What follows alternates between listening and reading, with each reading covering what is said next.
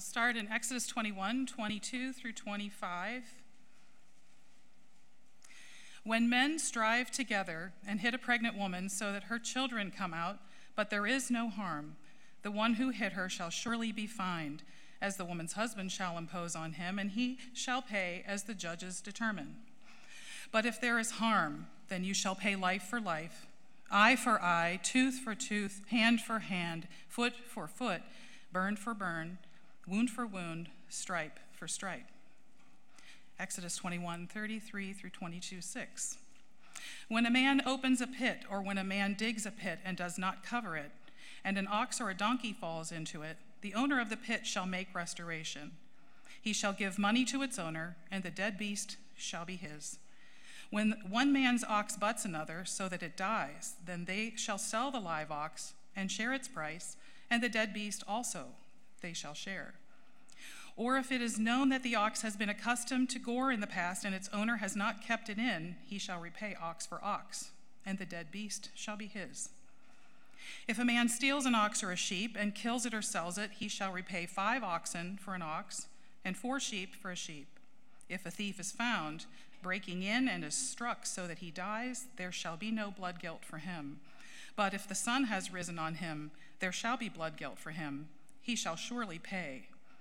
If he has nothing, then he shall be sold for his theft. If the stolen beast is found alive in his possession, whether it is an ox or a donkey or a sheep, he shall repay double. If a man causes a field or vineyard to be grazed over, or lets his beast loose, and it feeds in another man's field, he shall make restitution from the best in his own field and in his own vineyard. If fire breaks out and catches in thorns, so that the stacked grain or the standing grain or the field is consumed, he who started the fire shall, shall make full restitution. Exodus 22, 21 through 27. You shall not wrong a sojourner or oppress him, for you were sojourners in the land of Egypt. You shall not mistreat any widow or fatherless child. If you do mistreat them, and they cry out to me, I will surely hear their cry, and my wrath will burn, and I will kill you with the sword, and your wives shall be widows, and your children fatherless. If you lend money to any of my people, with you who is poor, you shall not be like a moneylender to him, and you shall not exact interest from him. If ever you take your neighbor's cloak and pledge, you shall return it to him before the sun goes down for that is his only covering, and it is his cloak for his body. In what else shall he sleep? And if he cries to me, I will hear, for I am compassionate. And then finally, Matthew 5 17 through 18. Do not think that I have come to abolish the law or the prophets. I have not come to abolish them but to fulfill them. For truly I say to you, until heaven and earth pass away, not an iota, not a dot will pass from the law until all is accomplished. The word of the Lord. Thanks be to God. Thank you, Matt and Elizabeth, for being a, a blessing to Mallory and me and to the church family. And uh, I guess it was about 10 years ago now when uh, somebody passed along a book to me, uh, New York Times bestseller called The Year of Living Biblically. Uh, written by a modern day journalist who tried to live out uh, the Old Testament literally in, in a modern city, was it Manhattan or something. And while it's an entertaining read, I mean, there's an element, element of it that's uh, really mocking the kind of thing we just read. I mean, you can picture it, can't you? I mean, somebody saying something to the effect of, yeah, you, you Christians, I mean, you claim to, you know, be relevant and that your Bible, you say, speaks to you. And, you know, I happen to open to Exodus chapter 21, and I read this when you buy a Hebrew slave. Or I go down a few more lines. When a man sells his daughter as a slave, she shall go out as the male slaves do. You say something like that. Say, what relevance does this possibly have to us? Not only are you Christians really backwards, but quite frankly, I want nothing to do with it. And so the question for us, and, and quite frankly, I've seen too many pastors do this, what they'll say is, you know, that is a little bit weird. uh, the things that we just read, uh, let's just cast it off to the side. We're a little bit embarrassed by that, and let's just pretend it's not there because what we have is the great teachings of Jesus about turning the other cheek and loving everybody. Uh, let's just chuck it to the side. But I ask you with that last reading say, is that an option for those who really want to follow Jesus? Listen again what he says. Do not think, Jesus says, I've come to abolish the law or the prophets. I've not come to abolish them but to fulfill them. And he says, not even one crossing of the T or the dotting of the I, not one will disappear from the law, but in fact, I fulfilled it. So Jesus doesn't come and say, you know what, now that I'm here, that Exodus 21 to 23 bit and some other parts, you know, just pretend it's not there, chuck it aside, and, uh, you know, don't bring it up because uh, we, we need to come across best to non believers. No, that's not what he says. He says that law fills a purpose. It's part of God's holy word, and I actually came not to get rid of it, but to fulfill it. And as I hope, as we unpack this today, that as we uh, see what these chapters are really about, become relevant for the church and actually will fling us back, a kind of boomerang, uh, flinging us back to the person of Jesus. So, to begin, uh, by way of preface comments, I think we do well to differentiate between what we could call principles of the law and particulars of the law uh, that the legal scholars among us would call this the apodictic laws versus the casuistry laws. That is, the all time fundamental things that don't change according to time, much like the Ten Commandments. That the Ten Commandments are you shall not. It comes across, say, this is good for God's people in all times, in all places, verse what we call the covenant code, what we're studying today, which is what we call case law. If this, then that when this happens, then do this. You see, it's a case law, it's an application of the apodictic timeless laws. So let's practice a few, uh, what I mean. So turn back again, uh, what Elizabeth read there, Exodus 21 from verse 33. When a man opens a pit, or when a man digs a pit and does not cover it, and an ox or a donkey falls into it, the owner of the pit shall make restoration he shall give money to its owner, and the dead beast shall be his. You can say, now, what are the particulars of that law? The particulars of that law are oxen and donkeys and pits. I doubt today any of you say, hopefully not, you're going to go home and have to dig a pit to try to find some water. You say that's a particular. But what do we do with that? Some would say, well, this is just totally irrelevant for the church. Nobody here is dealing with oxen and pits and donkeys. It's out. Or we can say, no, there's the heart of God behind it. Look out for your neighbor. Take care of your neighbor's stuff. Don't be negligent. So, can you see God's law? Always, there's the case laws, which vary from time to place, but the broad principles come across to the church today as they did to Israel. Say, what about a few others? Say, someone would say to me, you know, I've been here, you know, I've, I've been here two and a half years, and I've not heard one sermon from Pastor Shaw about why the women in church shouldn't have braided hair. I mean, why, how neglectful. I know he has 1 Timothy 2 in his Bible. Why not more against braids? Well, I'd say, well, there's a principle there. The principle is how men and women behave with one another, in church and in the home. The particular in that culture was braided hair. So, how about one more? When we close the service, I usually say, like the end of Second Corinthians, greet each other with a holy kiss. No, I don't do that. We don't greet each other with a holy kiss. Some would say, well, the Bible says to greet each other with a holy kiss. Why don't you do that? Say, I do think we do want to greet each other. That that's the point. Say the church is a family. We're to greet each other.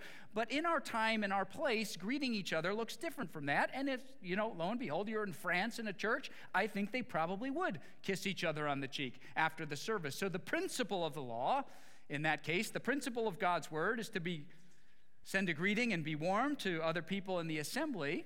And the method by which you greet depends on the time and the place. This is the difference, again, between God's timeless principles and the case law that we apply in our time and in our place. And if we now turn again to Exodus 21 to 23, I hope we can see that the broad principles in play are very relevant for our church. So, firstly, God's law reveals who he is, or we could say God's law reveals his will.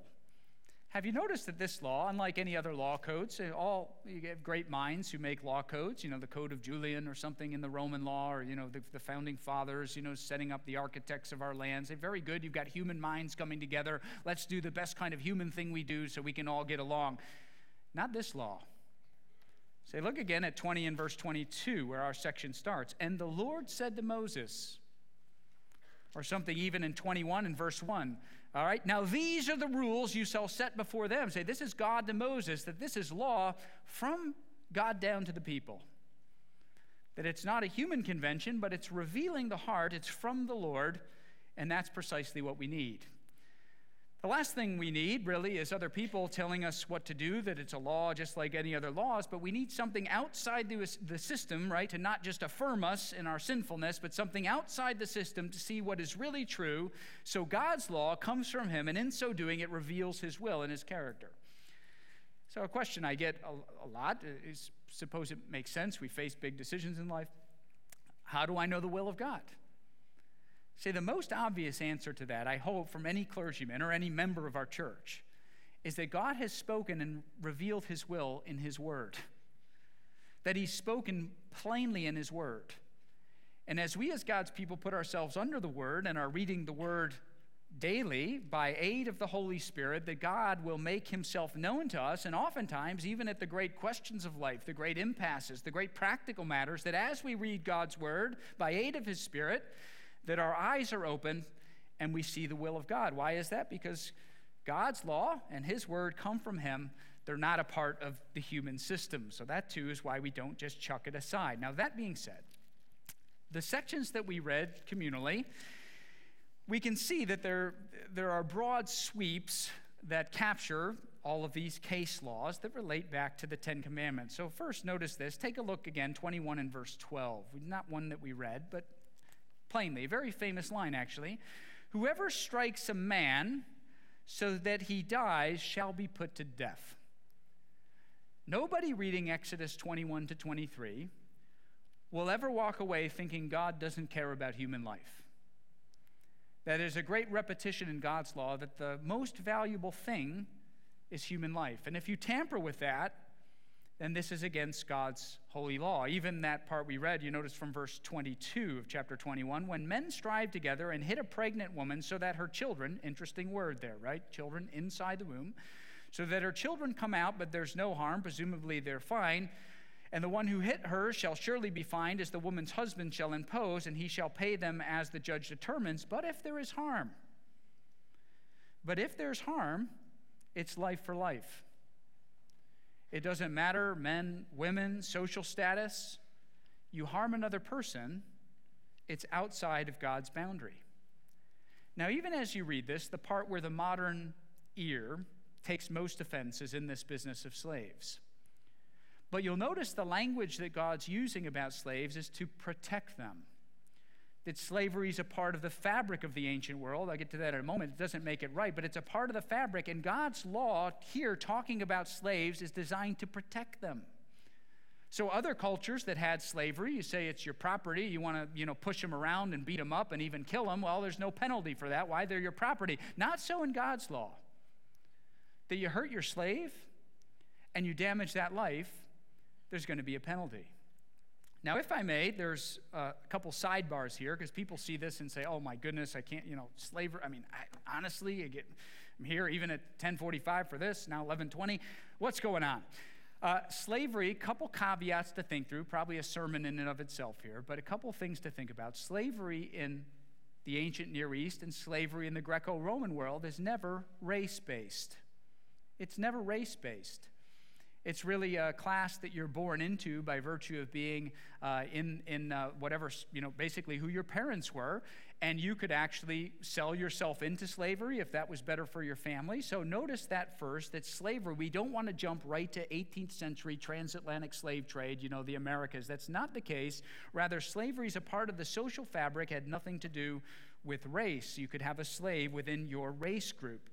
Secondly, there are limits to slavery in the time of the ancient Near East. In fact, after six years, you were to release your slave, that it's not permanent, that it's not viewed as you know, something that you do forever, but after six years, usually by the time of 30, the slave was released. Again, you say that doesn't make it right, but it does change our framework from what we're accustomed to thinking to. More interestingly, if you continue to read, which I hope you do this week, it appears from the laws that a lot of these slaves would actually, after they were freed, would decide to stay in the household of their former masters because they were happy there. Say, this is nice. These are my people. I'm a part actually of the Roman or of the ancient Near Eastern household, later the Greco Roman household. So slavery, not race based, only six years' time.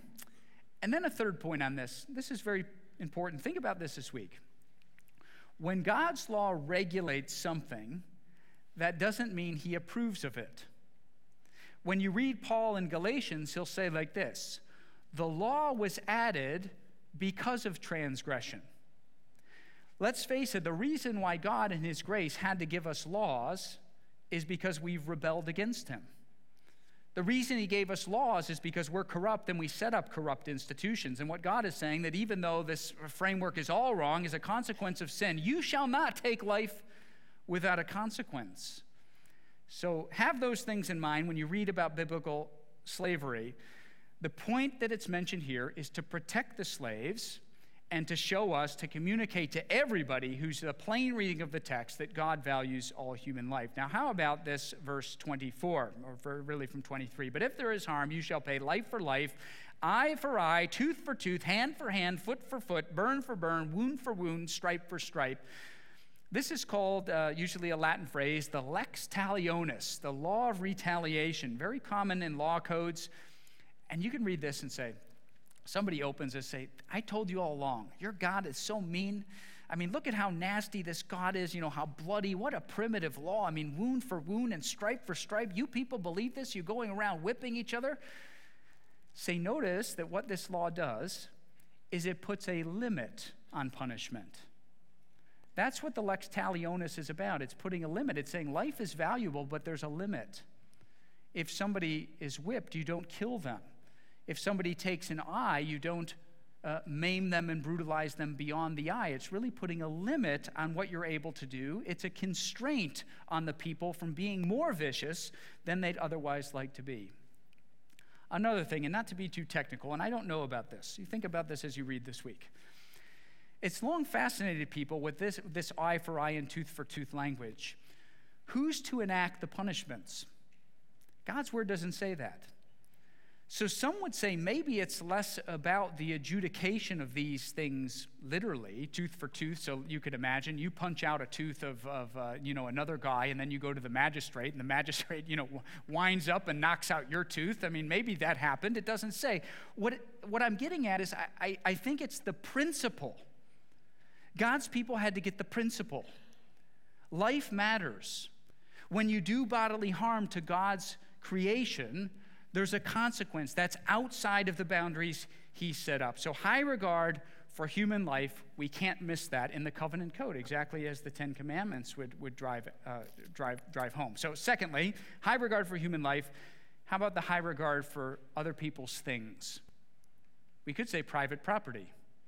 And these days, the most valuable things were what? Uh, livestock. That's why a lot of this is about oxen and donkeys. Say, other people, this is how they made their living. If you go around plundering it, that too is outside of God's boundaries. Have a look at 22 and verse 1. If a man steals an ox or a sheep, that is, you plunder your neighbor, and you kill it or you sell it, he shall repay five oxen for an ox and four sheep for a sheep. What are the particulars of that verse? Oxen and sheep. What's the principle?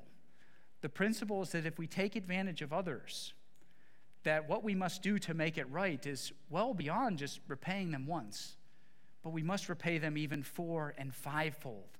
God's people don't plunder the stuff of others. You'll notice in this law code uh, how many times the word restitution is made. It's a word for wholeness, right? If you do this to your neighbor, you then you, you make them whole through restitution. Again, we get God's parameters. And I'll say one other thing about this, not to bore you. Um, if you look at other ancient Near Eastern law codes, there's a couple of them that are very famous. You know about. Most famous is called the Code of Hammurabi. So you ever, uh, we can ever travel again, go back to Paris, and you're going around the Louvre, you can see the Code of Hammurabi in the Louvre. Very famous archaeological discovery of 282 laws. In the Code of Hammurabi, the punishment for theft is death. Other ancient Near Eastern law codes, you steal something, you die. So now you take the law code of Moses, and what all of a sudden happens? Moses, that is the God of the Bible, is more lenient. He's more gracious. It's the exact opposite of the way our contemporaries think. Say, nasty God, you know, eye for eye. Can you believe he's doing this? What a terror. In the context, we see God's gracious. And in doing this, what he's saying is the penalties we reserve, the most severe penalties involve human life, and property is secondary. Outside the people of God, property is the most important thing. You see what God's doing. People matter more than property. Property still matters. You tamper with other people's stuff, you pay restitution. That's what it means to be a part of the people of God. Thirdly, look at that section starting from 22 and verse 16. We picked it up at verse 21. But this section is about caring, uh, caring about those who are in a tough position in our assembly or in our midst. Say these days, even in my ESV, you say you've got a, a kind of lightning rod issue there of social justice. And what it means when you actually look at what the, the Bible says, it means being tender hearted, tender hearted towards those who are around us.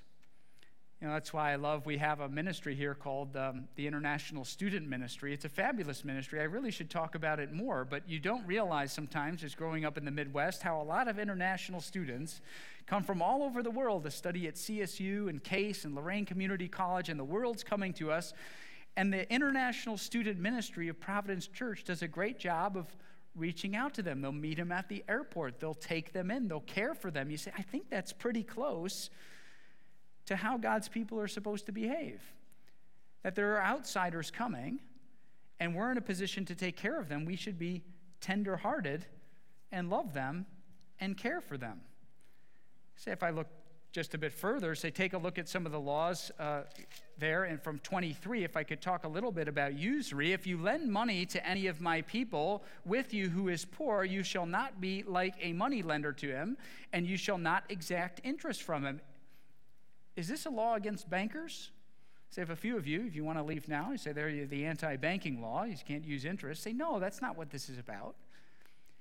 This is saying that if there's somebody in the midst of the assembly who's in a tough spot, the people of God don't see that as an opportunity to take advantage of them, but rather we act in a way that's tenderhearted and considering and caring towards them. It's about people, loving people. So we have seen there's a high value on human life in God's law. There's a high value on looking out for other people's property and paying restitution when we steal things or when we plunder them. That we're to care for the dispossessed and be, have a lookout for those who are in a tough place. And lastly, from verse 23 and, and uh, chapter 23 and verse 10, that we're to remember that God, in the midst of this code, starts to set out festivals and things the people of God do to remember who they are. Not only do you have a reference to the Sabbath, 23 and verse 12, six days you shall do work, but on the seventh day you shall rest. We've already studied that. We're to have a regular cadence where we remember who God is, who we are. He goes on to institute three festivals the Passover festival, that is the one of unleavened bread, the Feast of Weeks, and the Feast of Booths. They're marking the start of the harvest and the end of harvest. The point of these is for God to, He recognizes we're forgetful people. I go through my week and I forget who I am, that I'm a creature of God, that I've been bought back by His grace, that He's a redeemer. And so God, in His kindness, says that there are festivals that I've set up to make sure you remember who I am and who you are. Comes right into the church.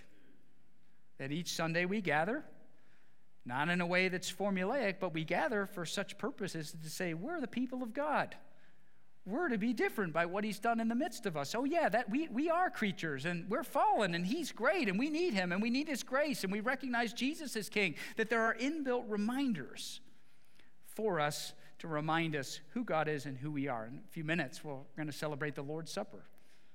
It's a very good, tangible reminder of this kind of thing. If I can summarize, maybe you just the last few minutes, you just said, oh my goodness, I, uh, that's a lot there. Let me just give you, if you remember nothing else, say, God gives us this law.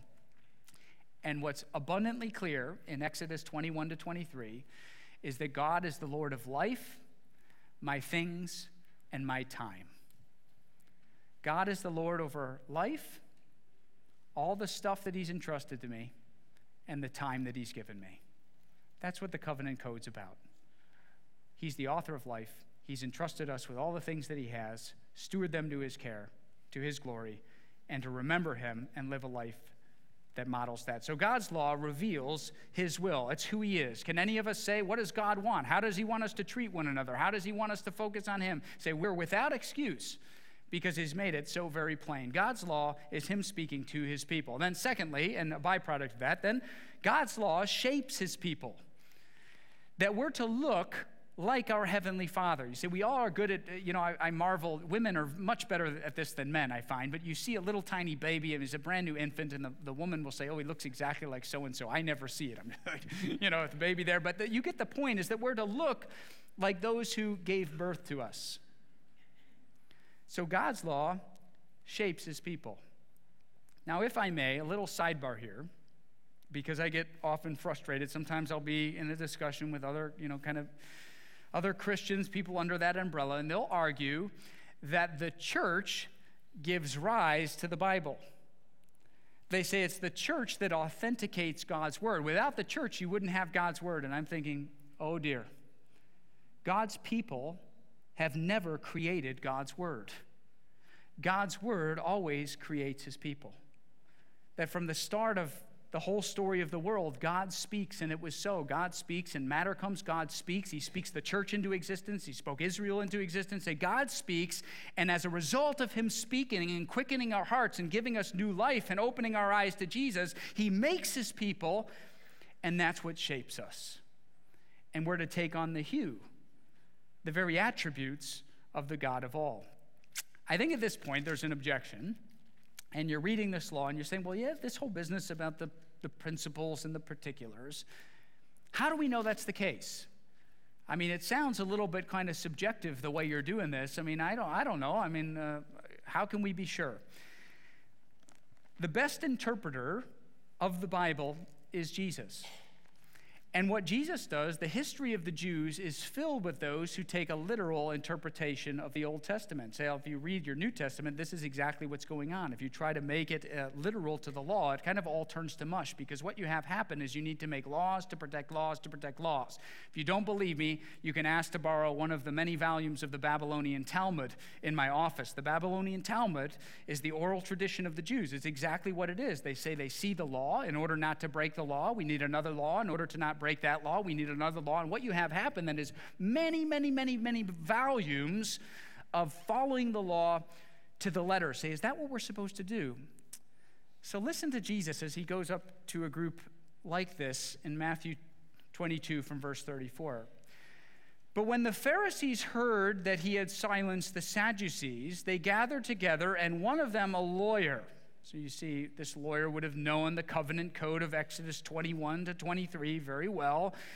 And the lawyer asked a question to test him Teacher, which is the great commandment in the law? So, in other words, which one of these uh, little items about the oxen and the pits and the slaves, say, which one of those is the most important thing to follow? But Jesus said to them, You shall love the Lord your God with all your heart, with all your soul and with all your mind.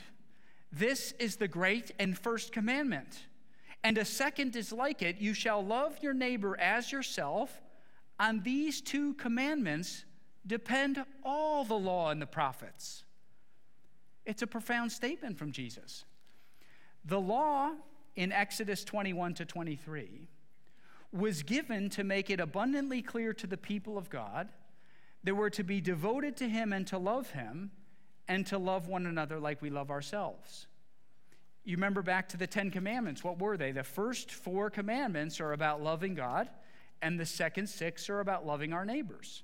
All this covenant code of 21 to 23, you'll notice what it is. It's God doubling down on the Ten Commandments. Notice 20 in verse 23 that this is again a forbiddance of idolatry. 23 in verse 1, and also in verse 7, there's a forbiddance of false witness. We've seen that in the Ten Commandments. How about respecting your parents? You think God takes that seriously? Have a read of Exodus 21, 15, and 17. In other words, God's given us the timeless truths to shape his people, and then in the case laws, he's doubling down to say it's got to be clear to all of us we're to be sold out and devoted to God with ourselves, our property, and our time, and to love our neighbors as ourselves. That's the point of the law, that it shapes us to get that through our head, that we can't do it ourselves. We must be fully dependent on God, and that's the point. I'd say to you also as you read this, you notice this law puts, uh, guides us towards self restraint, a lesson we very much need these days as the people of God. We've already talked about usury, but how about what is right after that in 22 and verse 26? Listen to this.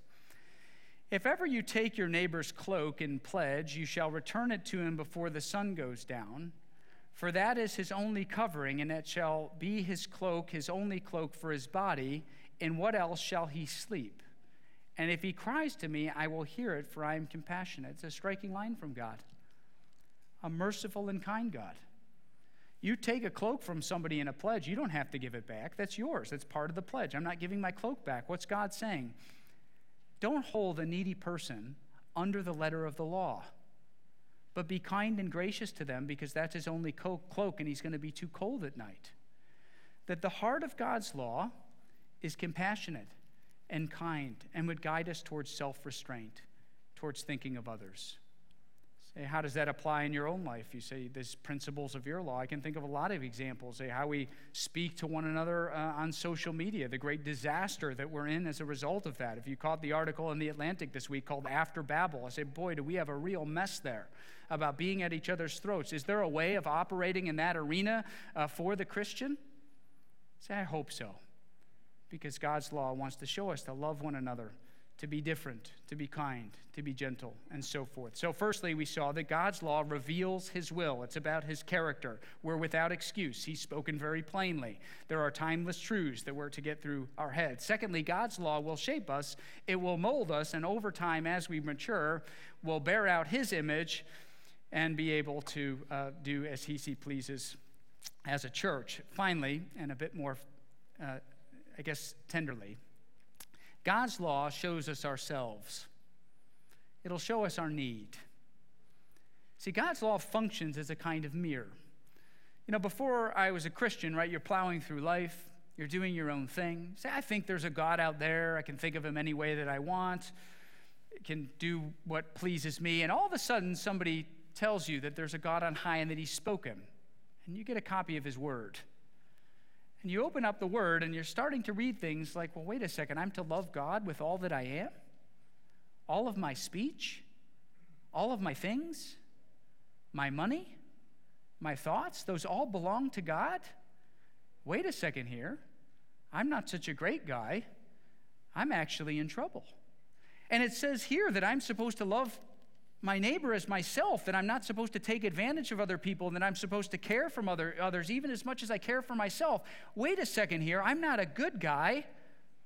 I'm on the wrong side of what God wants. In that way, God's law functions as a mirror. And listen to the way Paul speaks. Again, a great interpreter of this. This is Romans chapter 3 and verse 19. Now we know that whatever the law says, it speaks to those who are under the law, that is, those who are under the authority of God. We've opened it up this morning, right? Everybody here, in a way, you say, we've, again, no excuse. We've seen what God law, law says, so that every mouth may be stopped and the whole world may be held accountable to God. What does that mean, you think, where Paul says, when you see the law of God, your mouth is stopped? Say, I think I know what that means. Before God shows me who I am, I'm in the business of telling all of you what a great guy I am. Hey, look at me. Look at what I've accomplished. I'm pretty good. I'm better than 99% of people who walk the globe. You see what that guy did over there? At least I didn't do that. I'm a pretty good chap. But then I read God's law, and what my mouth ought to stop. I'm part of the problem, and I'm accountable, not to all of you, though I am, I'm accountable to the God on high. That's what it says. You read the law of God, and we stand exposed. For by the works of the law, no human being will be justified in his sight, right? If only I keep doing more and more and there's more Austin in the equation, then I'm going to claw my way up and be a great churchman to all of you and a great husband to Mallory and a great son to my parents and a great dad to my boys. I just need more of me in there. No, not going to do it that way. I stand condemned, justly condemned, because of the knowledge of my own sinfulness, quite frankly, to love myself more than God or you. So the law does this difficult work, but necessary work to show me and you who I really am. And that leaves me with a big problem. There's a God on high. He's plainly revealed his will and his law and his word, that it's very clear the way he wants his people to be. I'm aware of what it is, and yet I fall short. Is there anyone who can help me out of the mess I'm in?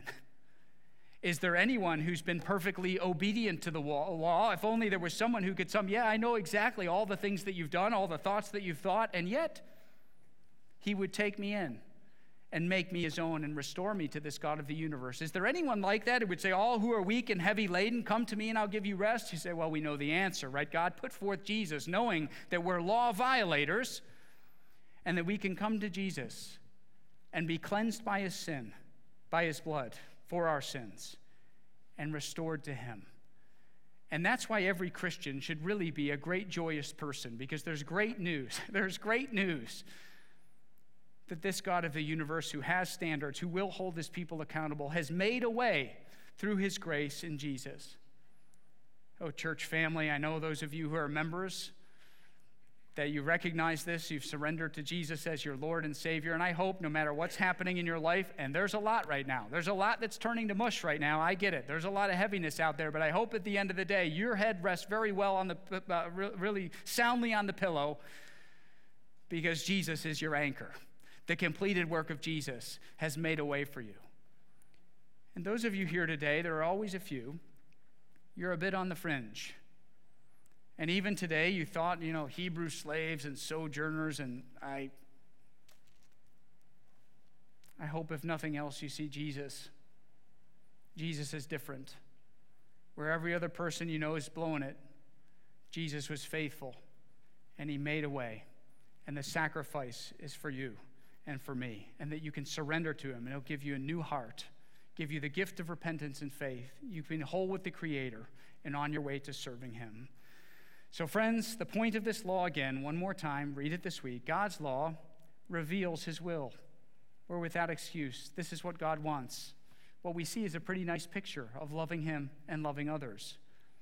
That ideally, as we obey his law and come under it, that he's going to shape his people to being different from the rest of the world, that we hold our, we conduct our affairs in a different way and that we take on an attractiveness not our, of our own, but of Jesus himself. And lastly, the law shows us our need and flings us back to Jesus to show us that we need God's grace each and every day. We sang that song, I Need You, Lord. I need you every hour. May that be true for the saints that we need him. So I'll pray, and as we prepare our hearts uh, for the Lord's Supper, in so doing, gracious Father, the last thing we need is a church that is full of flattery. We're doing great. We're self sufficient, self righteous. Your law is outdated and weird. Lord, may it not be so.